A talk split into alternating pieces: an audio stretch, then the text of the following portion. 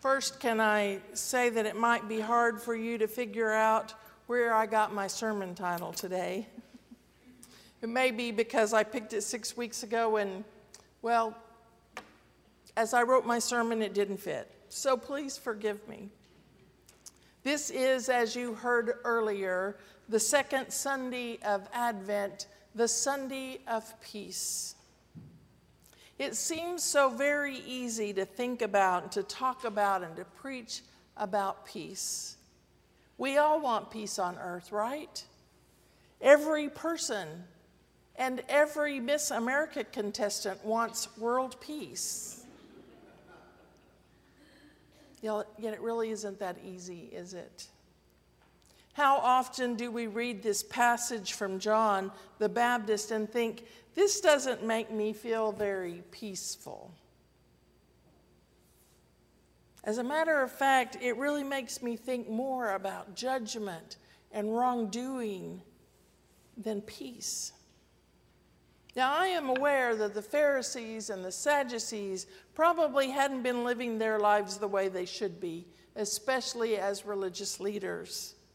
But it seems pretty harsh the way John the Baptist called them vipers. I mean, we live in a time where we don't really want the truth, right? We want to be talked to nicely. We want others to notice the things we do right, but not the things that we do wrong.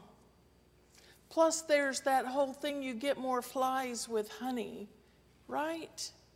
And John the Baptist should have known that. He was a honey guy.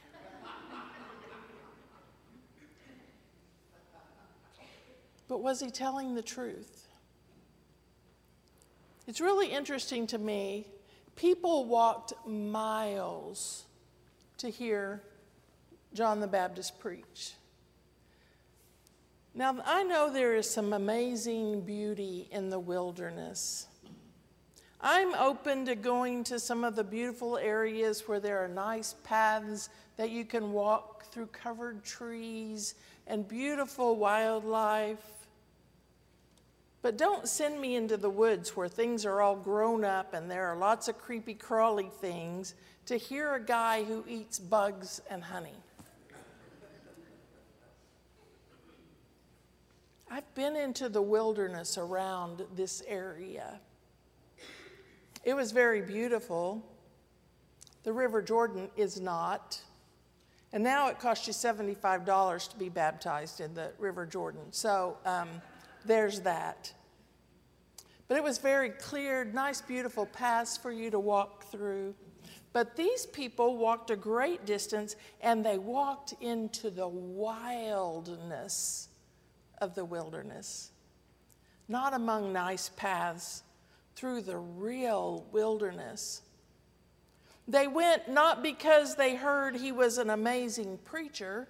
They went not because they'd been listening to his sermons on Spotify, but they went because they wanted to see this man who was raised alone in the wilderness because he was authentic, because he was telling the truth he was changing things up in the world. John the Baptist was warning people that it was time for metanoia.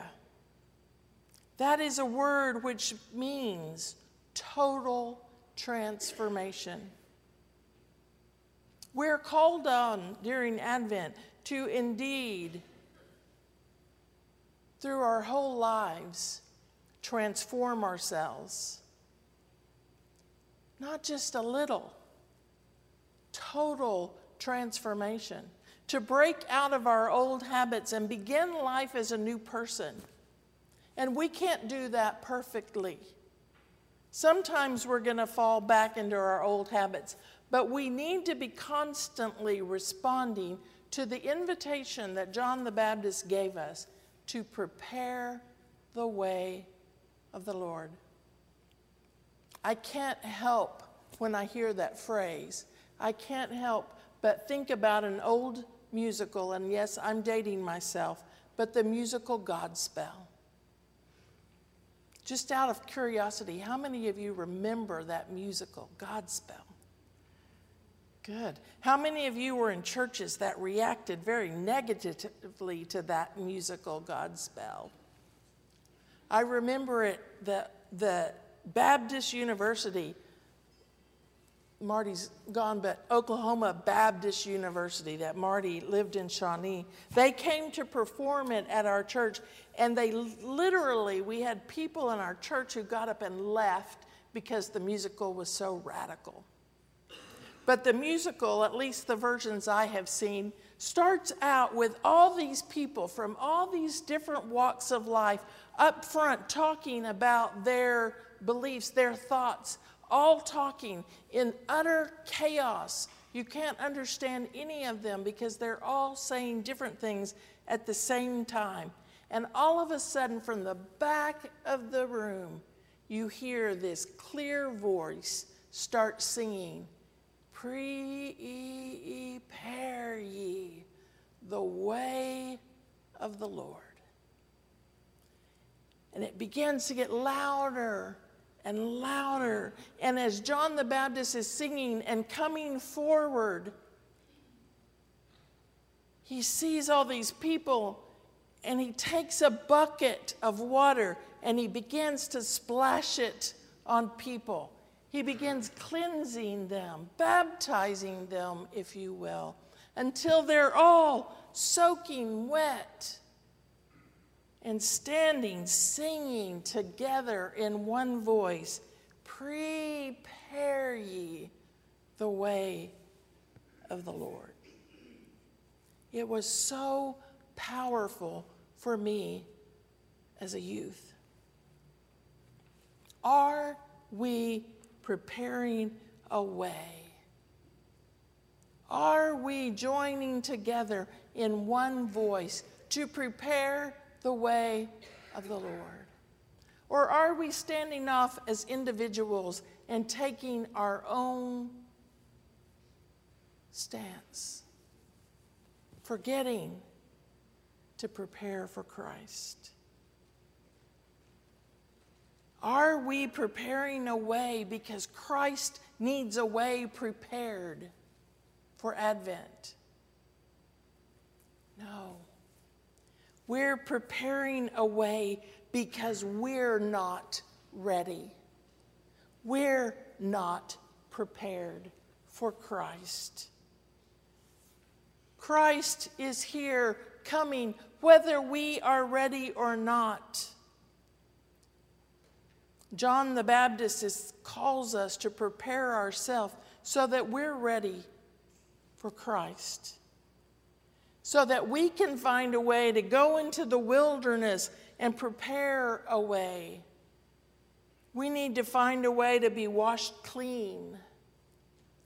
So I ask you this second Sunday of Advent where is your wilderness? Is it a camping trip? Or on a river? Or at the beach? Or on a mountaintop? The wilderness is where God lives. The wilderness is any place where a person becomes absorbed in the powerful presence of God. The wilderness is where anyone is alone, and I mean totally alone, with the ultimate issues of life and death and eternity. And that's really a very, a very frightening thought, isn't it? To be totally alone. And that means no devices, no connections, alone. Maybe for you, the wilderness is a piece of bread and a thimble of wine. Maybe the wilderness is in a prayer and a still small voice. Maybe the wilderness is in a slum or in a closet or in an apartment. But the wilderness is always where the cross of Christ is invisibly present. The wilderness is where God is, and where God can cleanse our polluted minds, our imagination, our hearts, and values, and habits and anything else inside of us. The wilderness is silence and quiet. It's the elimination of sounds, of television, of radio, of the internet, of the world. It's the elimination of the voices of mothers and fathers and brothers and sisters and friends. It's quiet. It is stillness. It is being alone with God for a moment or a minute or a month, but being still, absolutely still, and listening. God speaks in the wilderness of silence.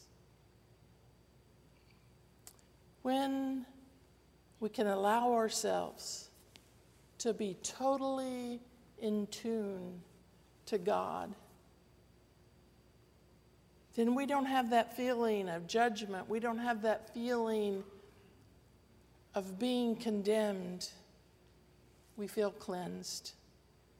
When we're in tune with God, we feel joy, we feel love, we feel at peace.